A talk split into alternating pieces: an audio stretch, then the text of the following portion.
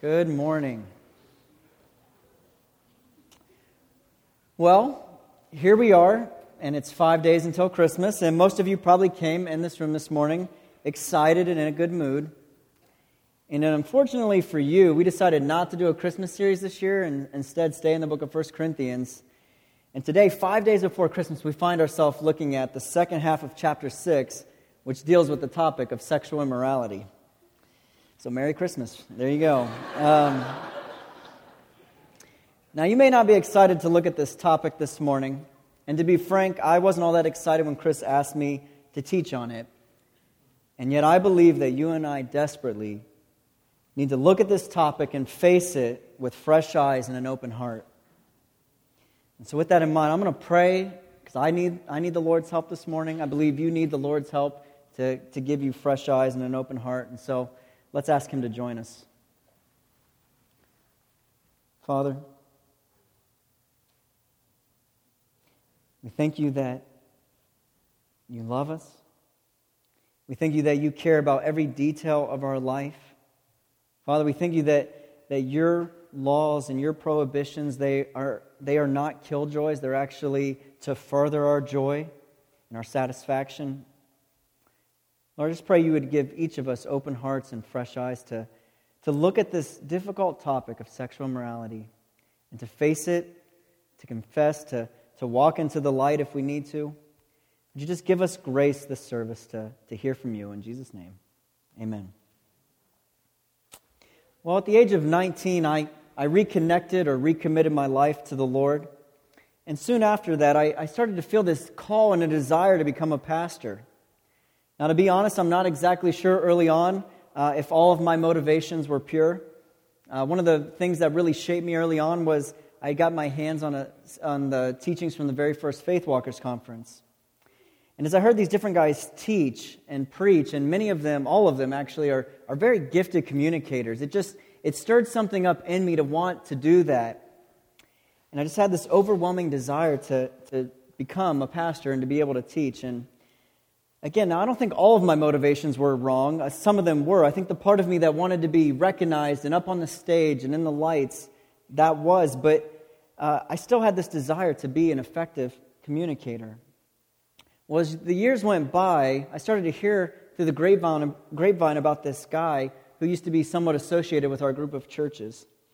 And when people would mention him, they would say things like this He's, he's one of the best communicators I've ever heard. He's uh, you know, at such and such a conference, his one teaching, it changed my life.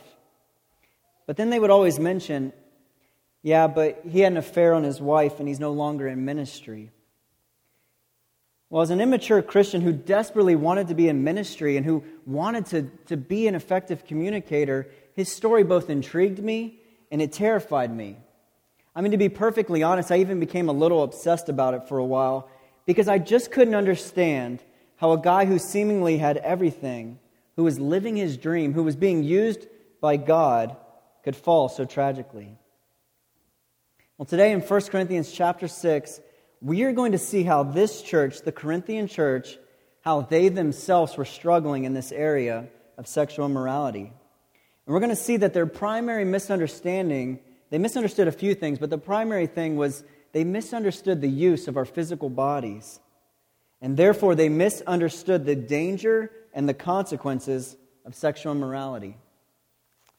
And so if you have a Bible, if you brought one, open up to 1 Corinthians chapter 6. We'll read verses 12 through 20.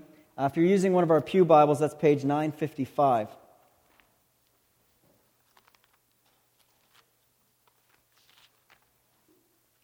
So starting in verse 12. All things are lawful for me, but not all things are helpful. All things are lawful for me, but I will not be dominated by anything. Food is meant for the stomach, and the stomach for food, and God will destroy both one and the other. The body is not meant for sexual immorality, but for the Lord, and the Lord for the body. And God raised the Lord, and he will also raise us up by his power. Do you not know that your bodies are members of Christ? Shall I then take the members of Christ and make them members of a prostitute? Never. Or do you not know that he who is joined to a prostitute becomes one body with her? For as it is written, the two will become one flesh. But he who is joined to the Lord becomes one spirit with him. Flee from sexual immorality. Every other sin a person commits is outside the body, but the sexually immoral person sins against his own body. Or do you not know that your body is a temple of the Holy Spirit within you, whom you have from God? You are not your own, for you were bought with a price. So glorify God in your body. Now, before we dig into this passage, I just want to say up front that if I come across a little bit passionate this morning or a little bit strong, I just want you to know that it's not coming from a place of self righteousness or from a place of condemnation. I've had my own struggles in this area throughout my life, so I'm far from being perfect. But the reason that I am passionate about this topic is because by far the most discouraging thing that I have found from being in ministry is seeing how sin ruins people's lives. And how particularly this area of sexual sin how it ruins and devastates lives. And therefore my heart today and i believe the lord's heart is to wake some people up to the seriousness of this sin. So as we go through this passage if you're an outline person here's your outline we're going to see three spiritual realities from the text and then we're going to finish with two commands and try to apply them so the first spiritual reality that we see from this passage is this God cares about your body, and therefore he cares what you do with your body. Look back down at verse 12. All things are lawful for me, but not all things are helpful. All things are lawful for me, but I will not be dominated by anything. i have missed this, uh, I've misunderstood this passage to some degree, and even chapter 7, until I actually slowed down and, and dug into it.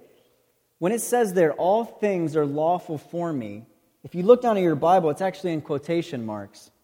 And that is because this was a saying or a slogan that was going around the Corinthian church. It was a common phrase that they were using to justify their actions. Now, some people think that this slogan was actually taken from the Apostle Paul himself, or that it was some sort of adaptation from his teachings.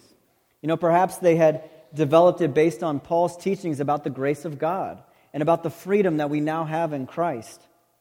But look what Paul does here. He doesn't outright deny this phrase or slogan, but he does qualify it. And he qualifies it to such, to such an extent to almost negate it. So again, the Corinthians say, All things are lawful for me. But Paul comes back with, Yeah, but not all things are helpful. They again say, All things are lawful for me. But Paul says, Yeah, but not if you're dominated or enslaved by them. And then look at verse 13. It's also in quotations. So this is apparently another saying or slogan that was going around. Food is meant for the stomach, and the stomach for food. And then that is followed with, and God will destroy both one and the other. Now, scholars are a little uh, unclear if the last part of that is Paul's rebuttal or if that's actually part of the slogan. So, in other words, was the Corinthian slogan, food is meant for the stomach and stomach for food, and God will destroy both one and the other? Or was there saying, food is meant for the stomach and the stomach for food? And then Paul comes in as a qualifier and says, and God will destroy both one and the other. I'm not sure. I mean, they haven't figured it out, so I don't think I'm going to figure it out for you today, but in some ways it doesn't really matter. You see, on the surface, these two slogans or sayings, they may seem very random, but they're actually not. They are connected. And what Paul's doing here is he's forming a very tight argument against the Corinthians' position against their view of the human body. You see, the Corinthians, they were deeply influenced by Greek culture, which pitted the physical against the spiritual, which essentially means that they viewed the physical body as being unimportant or irredeemable. And they're thinking the only thing that really mattered was your mind and your spirit. And here, Paul is absolutely refuting this idea. Look back at the end of 13. The body is not meant for sexual immorality, but for the Lord, and the Lord for the body. And God raised the Lord, and he will also raise us up by his power. Do you not know that our bodies are members of Christ? Shall I then take the members of Christ and make them members of a prostitute? Never. You see, what was happening in this church was that the Corinthians were continuing to live like their pagan culture. And in the city of Corinth and in their culture, it was perfectly normal and acceptable to have sex with prostitutes. In fact, one commentary I read said it was customary for people to have prostitutes uh, at their house for when they hosted a dinner party. And so the idea was you'd have dinner with your friends and then you guys would have sex with prostitutes as after dinner entertainment. I don't know what you guys do when you host dinner party. We usually play a board game or watch TV or something, but apparently this is what they were doing. Now that may sound crazy to us, but I think if you really think about it, our culture is not that far from that standard. But herein lies the Corinthian thinking. The body is unimportant. It's a necessary evil, if you will. So when it gets hungry, you feed it. When it desires sex, you fulfill it. So, in the same way, just like food is for the stomach, sexual urges are a necessary evil. Now, the other weird thing culturally in their context was that uh, they really they, they had a negative view of sex within marriage. I mean, really, they only viewed sex within marriage as a means to procreate. And so, if you wanted sex for just pleasure or recreational reasons, then culturally you would go to a prostitute. So, what Paul is doing here is he's saying this No, Corinthians, you are wrong. The body is not unimportant. In fact, it's so important that God raised Jesus' physical body, and He's going to raise your physical body as well. And so, because God cares about your body, He cares immensely what you do with it. Your body is not meant for sexual immorality, but for the Lord, and the Lord for the body. So that's the first spiritual reality we see out of this passage. The second is this God designed sex, and therefore, when it is misused, there are devastating consequences. Now, listen, this is an important point to get because it helps us make sense. It helps us understand God's prohibitions and his boundaries in relation to sex and our sexuality. And so, by way of analogy, what, what is this that I'm holding up here? Well, you probably can't tell. It's an iPhone, uh, but it's a smartphone. And you know, smartphones, nobody answered, by the way. What's up with that? Did you know I was going to just keep rolling or something? But anyway, I'm disappointed, but I'll get over it. Um, it's an iPhone, it's a smartphone, and they're amazing when it comes to communication and technology. But if I take this iPhone and I try to hammer a nail into the wall, what's going to happen? I'm going to probably end up with a broken iPhone. And that is because that's not what an iPhone was designed to do. And in the same way, God's prohibitions or his boundaries on your sex life, they are not some petty Victorian taboo. No, they are the very wisdom from the one who created us and who created and invented sex. Look back down in verse 16. Or do you not know that he who is joined to a prostitute becomes one body with her? For as it is written, the two will become one flesh. But he who is joined to the Lord becomes one spirit with him. Flee sexual immorality. Every other sin a person commits is outside the body, but the sexually immoral person sins against his own body. You see, having sex with a prostitute, cheating on your spouse, looking at pornography, sleeping with your boyfriend or your girlfriend, these things are wrong because they misuse and they violate the way that God designed sex to work and to function. And so, again, it would be like me trying to hammer a nail with my iPhone. It doesn't work, and in the end, something's going to get broke. The Bible teaches that when we have sex or when we engage in sexual activity, that something happens in that process that unites us to that person in such a way that we become one flesh with them. And on this point, I really like what Tim Keller says here. He says this Clearly, one flesh means something different to Paul than mere sexual union. Or Paul would be reciting a mere tautology. Don't you know that when you have physical union with a prostitute, you are having physical union with a prostitute? Obviously, Paul understands becoming one flesh here to mean becoming one person. One flesh refers to the physical union of a man and a woman at all levels of their lives. Paul then is decrying the monstrosity of physical oneness without all of the other kinds of oneness that every sex act should mirror. So, in other words, the reason that God restricts sex between a man and a woman in marriage is because every sex act is supposed to be a uniting and bonding act.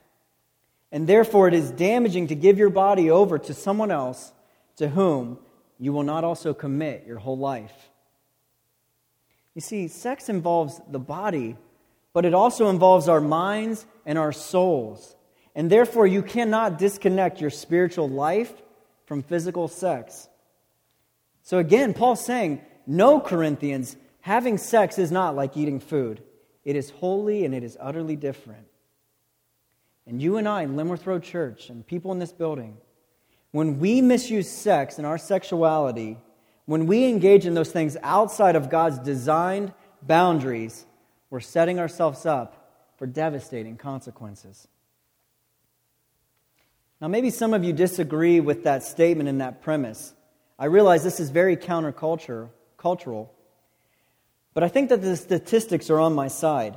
You know, our culture is more sexually loose and free than it has been, and yet it seems like nobody is having fulfilling sex. I mean, just look at the cover of most magazines. On second thought, do not look at the cover of most magazines. Just avoid that whole aisle at the grocery store, you know, go around.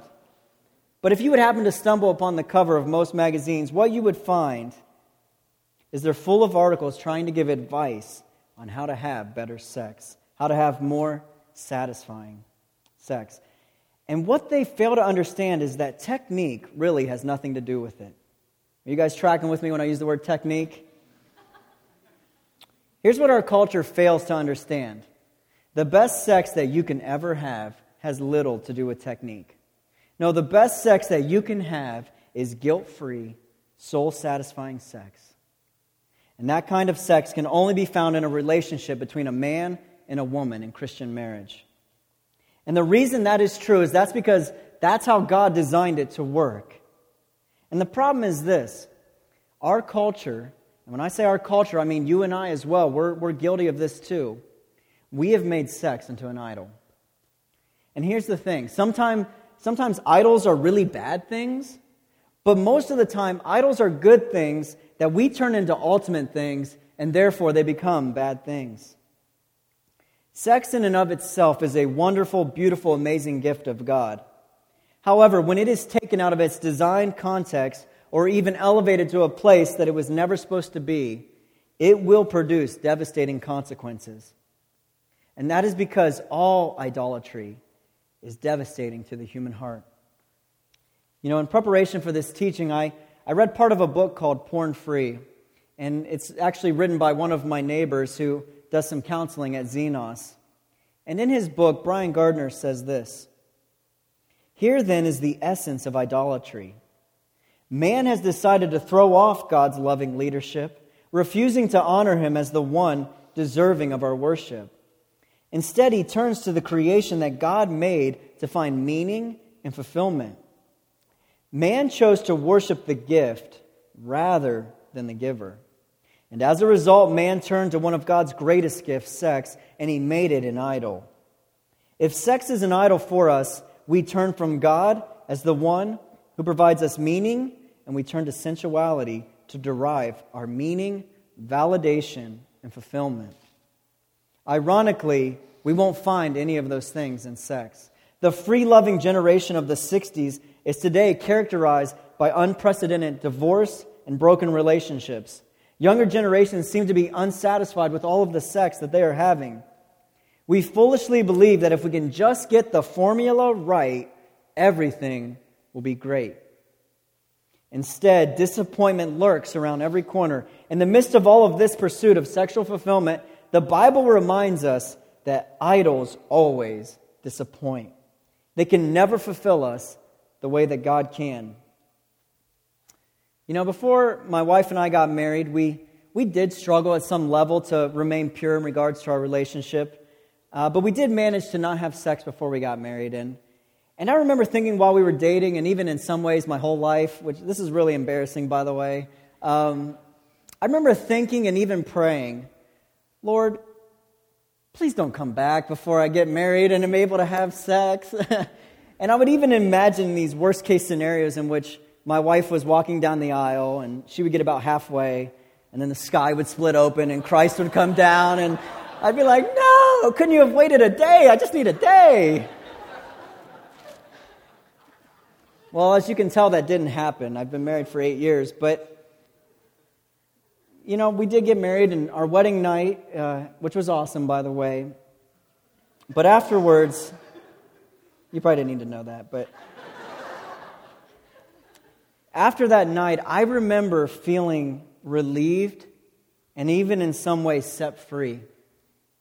Because what I realized was this that, yeah, sex, it is great, it is amazing, but it is not God. God is God, and He alone is able to fully satisfy the human heart. Let's move on to that last spiritual reality that we see in the passage, and that's this God, through the gospel, has given us a new identity and therefore we should live and act differently. I don't know if you've picked up on this as we've gone through this passage, but Paul keeps repeating over and over again the phrase, Do you not know? And in verse 19, he says, Or do you not know that your body is a temple of the Holy Spirit within you, whom you have from God? You are not your own, for you were bought with a price. So glorify God in your body. What Paul is doing here is he's saying, Corinthians, wake up. You are not who you used to be. You are not the same as the rest of your pagan culture. No, something has dramatically happened to you. You have been changed. You have a new identity. And as part of that new identity, you now have the Holy Spirit living inside of you. Yes, the Holy Spirit, the very presence of God he used to live in a temple back in Jerusalem, but that has all changed now. He is now living inside of you. And that's why it says in verse 17, but he who is joined to the Lord becomes one spirit with him. And this is a staggering truth. What this means is this that when we commit sexual immorality, we are not doing it alone. No, we are taking the Holy Spirit along with us. You, Christian, you, you may be thinking that you're looking at pornography isn't hurting anyone because it's done in private and no one knows. But God, the Holy Spirit, knows. He sees because you are taking Him with you, and it grieves Him. And it should grieve you as well. Which, by the way, if I had more time to, to go into it, I would go into all the ways in which pornography actually hurts and damages everyone involved, from the viewer to the porn actresses themselves. In fact, I, I became emotional and even almost got sick in my office as I read from the book Porn Free, a firsthand account um, from a porn actress who described all of the physical and emotional pain that she experienced through the porn industry. Now, you may sit there and you may lie to yourself and say, no, they enjoy it, they get paid well to do it, but that is not true. This is modern day slavery and it's disgusting. And, brothers and sisters, God, He wants more for us, and He has more for us. And that is why He has given you a new identity, and He has put your Holy Spirit, His Holy Spirit, in you. Turning your Bibles to 1 Thessalonians chapter 4. Again, if you're using a Pew Bible, that's page 987.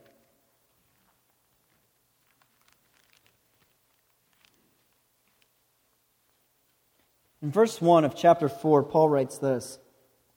Finally, then, brothers, we ask and urge you in the Lord Jesus that as you receive from us how you ought to walk and to please God, just as you are doing, that you do so more and more. For you know what instructions we gave you through the Lord Jesus. For this is the will of God, your sanctification, that you abstain from sexual immorality, that each one of you knows how to control his own body in holiness and honor not in the passion of lust, like the Gentiles who do not know God. That no one transgress or wrong his brother in this matter, because the Lord is an avenger in all of these things, as we told you beforehand and solemnly warned you. For God has not called us to impurity, but in holiness. Therefore, whoever disregards this disregards not man, but God who gives his Holy Spirit to you. We are to abstain from sexual morality because that is not God's will for his children.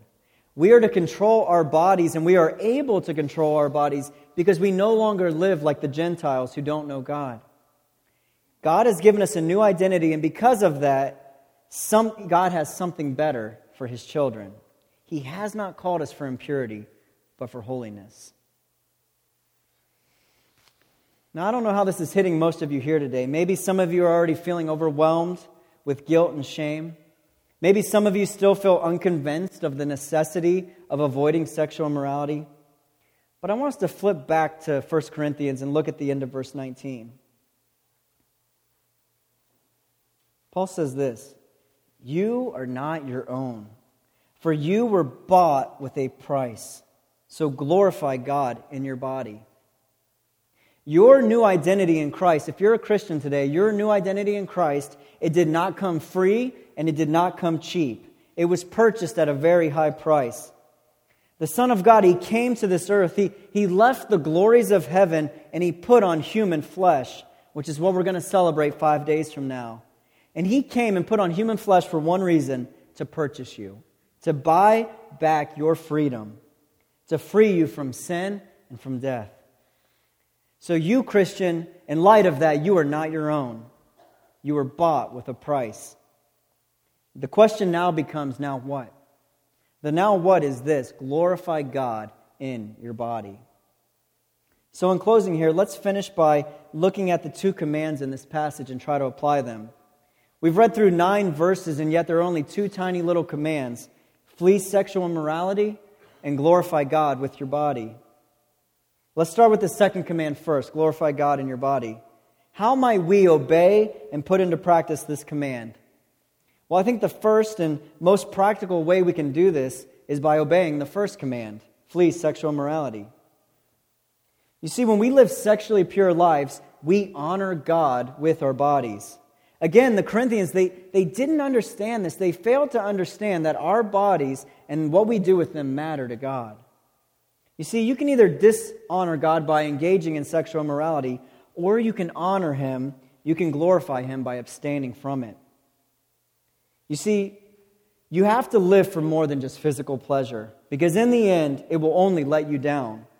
You were made, God designed human beings to glorify Him, and if you are not glorifying God, you are missing out on life itself. And one of the primary marks of a growing, maturing Christian which again is what this series is all about, moving on to maturity, one of the primary marks is this a growing desire to glorify God, so much so that it changes the way that you think and it changes the way that you live. So, if the way we glorify God is fleeing sexual immorality, let's look at that command and try to apply it. You know, almost certainly when Paul wrote this command, he had in mind the story of Joseph. And in, this, in the book of Genesis, we read about Joseph, and and we find out that he's in a tricky situation. He's working in the house of Potiphar, and it tells us that in that passage that Joseph himself was uh, handsome in form and in appearance. So I think that means that he was good looking and he had a six pack. And so it tells us that Potiphar's wife cast her eye on Joseph. And it keeps and, and in that passage, she keeps over and over again saying to him, Sleep with me. And he keeps telling her no. Well, one day she gets kind of fed up and she just like grabs his coat and is like, sleep with me. And he's like, ah, and he like takes off running. And she's left there holding his coat. Well, if you know the story, she in that moment then cries out and accuses him of raping her. And he ends up going to jail.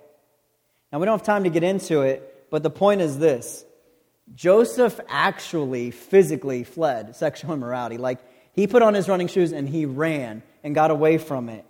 And I think Paul here in this command is trying to get us to do the same flee, run for your life. you know, I started this teaching out with a story of a pastor who cheated on his wife and who, in the process, lost everything. And when I was in the midst of being obsessed with his story, excuse me, I stumbled upon an audio clip I found online of him apologizing to a group of people. And in it, in that audio, he describes what happened, what led to him having an affair. And then at the end, he describes what have been some of the consequences of his actions. When I first listened to it, probably 10 years ago, it freaked me out. It scared me to death because I realized this I am no better than this man. I am perfectly capable of doing the same thing. And I also realized this you know, this guy didn't wake up one day and say, you know what, I think I'll ruin my life today. No, it was a series of small compromises of not fleeing when he needed to, which eventually led to him sleeping with someone who was not his wife. And I've often gone back to his story, and even this week I found it again online. And the reason I go back to it is because it helps me. It wakes me up. It, it helps me flee sexual immorality. I mean, this guy really lost everything. In fact, I want to read to you a little bit of what he said in that apology. He said this I was living my dream, I was living my passion of what I wanted to do. I was in ministry, serving God getting paid to build the kingdom of God. People were getting baptized. And from the ministry standpoint, I should have been delighted. And then he pauses. He says, It was awful. It is awful. I was getting to live my passion and my dream, and I have disqualified myself. I can't do it. I am separated from my wife, and there's a very real chance that I will not be married after this. I am unemployed, and I haven't worked in four months. This has cost us our entire life savings. I mean, treatment alone has cost us $40,000. Our kids have been traumatized by all of this. I had to sit in a room and look my kids in the eyes and say, Kids, I cheated on your mom. You know, I've been having sex with another woman. And this part is so sobering for me, and it, it really scares me. He said this My kids are so upset because they knew something was wrong. They knew something was coming. And when we asked them later, What did you think dad was going to say? They said, Well, we thought either mom is pregnant or dad has cancer. It never entered their mind that it could be this, and that broke my heart. Because I just want my kids to respect me. I want my friends to respect me, and I have lost my integrity, and I've lost my self respect. I've lost everything. This has cost me everything. And that, my friends, is very sobering and is very motivating to me to flee sexual immorality, and I hope it is for you. This is not a game. And even if you're not in ministry, the stakes and the consequences are still very high. You may not lose your job if, if you fall into uh, an affair or if you're addicted to pornography. You may not lose your job, but you might lose your family. You might lose your friends. You see, just like for Joseph, fleeing may have some consequences. His consequences, he ended up in jail for a crime he didn't commit. Maybe fleeing for you means you can't own a computer or a smartphone. You know, maybe for some of you, the most godly thing you could do today is to go to the cell phone store and get a flip phone. Maybe fleeing for you means you need to have a tough conversation with your spouse or with your parents. Maybe fleeing for you means you need to get rid of Facebook or get off Instagram. Maybe it means you need to stop going to the gym. It may mean you need to break up with that girlfriend or boyfriend. It may mean you need to get a new job to get away from that coworker who's tempting you.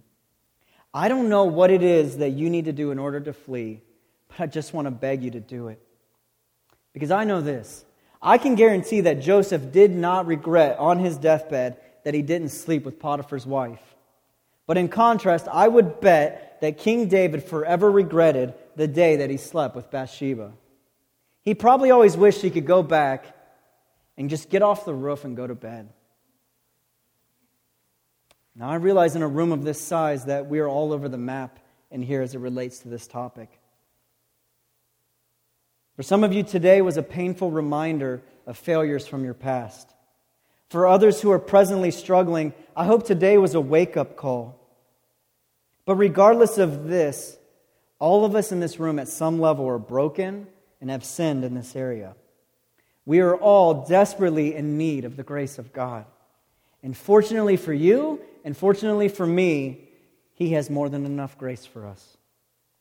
As we looked at earlier, Jesus Christ has bought us, He has ransomed us, and we are forever forgiven in Him, no matter how we have failed in this area.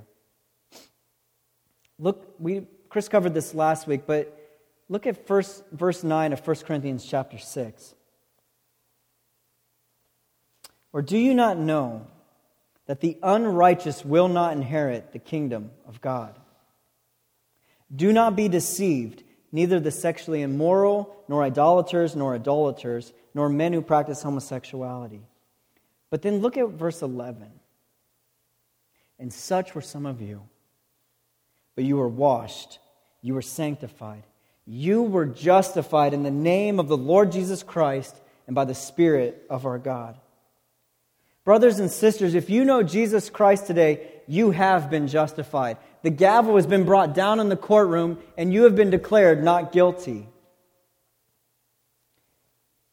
And because of that, you have been forgiven, and Christ's righteousness, the very righteousness of Jesus Christ, has been imparted and imputed to you. So breathe in that grace this morning and rest in that amazing truth. Now, if you're here today and you're not a Christian, verse 9 says very clearly that you will not inherit the kingdom of God. You know, I didn't read the whole list. He goes on to list a bunch of sins, but every human being on the face of the earth is guilty of something from that list. And so, unless you have been forgiven, unless you have been justified, you will not inherit the kingdom of God. And so, I just want to beg you if you don't know Jesus Christ, you can do that today. You can receive the forgiveness that He has purchased for you. If you would like to come down, I'll be down here after the service. There'll be members of our prayer team, or you can check on, a, um, on our Connect card that you would like some more information. But I want to beg you to do it. Let's pray. Father, we are in desperate need of your grace and your mercy in our lives. God, we are all every day being bombarded with sexual images, with temptations. God, our culture thinks that we are foolish with our, with our beliefs, with trying to stay within your boundaries. And yet, Lord, if they were honest for a second, they would realize the wisdom and the glory of your boundaries on sexuality. And I pray you would help us today who are struggling to believe your word in this area. I pray you would help us to, to see with fresh eyes and an open heart your wisdom and your provision for us in this area. God, for those today who today was a painful reminder of some failed uh, areas in their past, Lord, I just pray you'd wash over them with your grace. Lord, I pray that they would uh, be able to have hope to move forward to know that Christ, you can free them and, and, and, and heal them in this area of brokenness.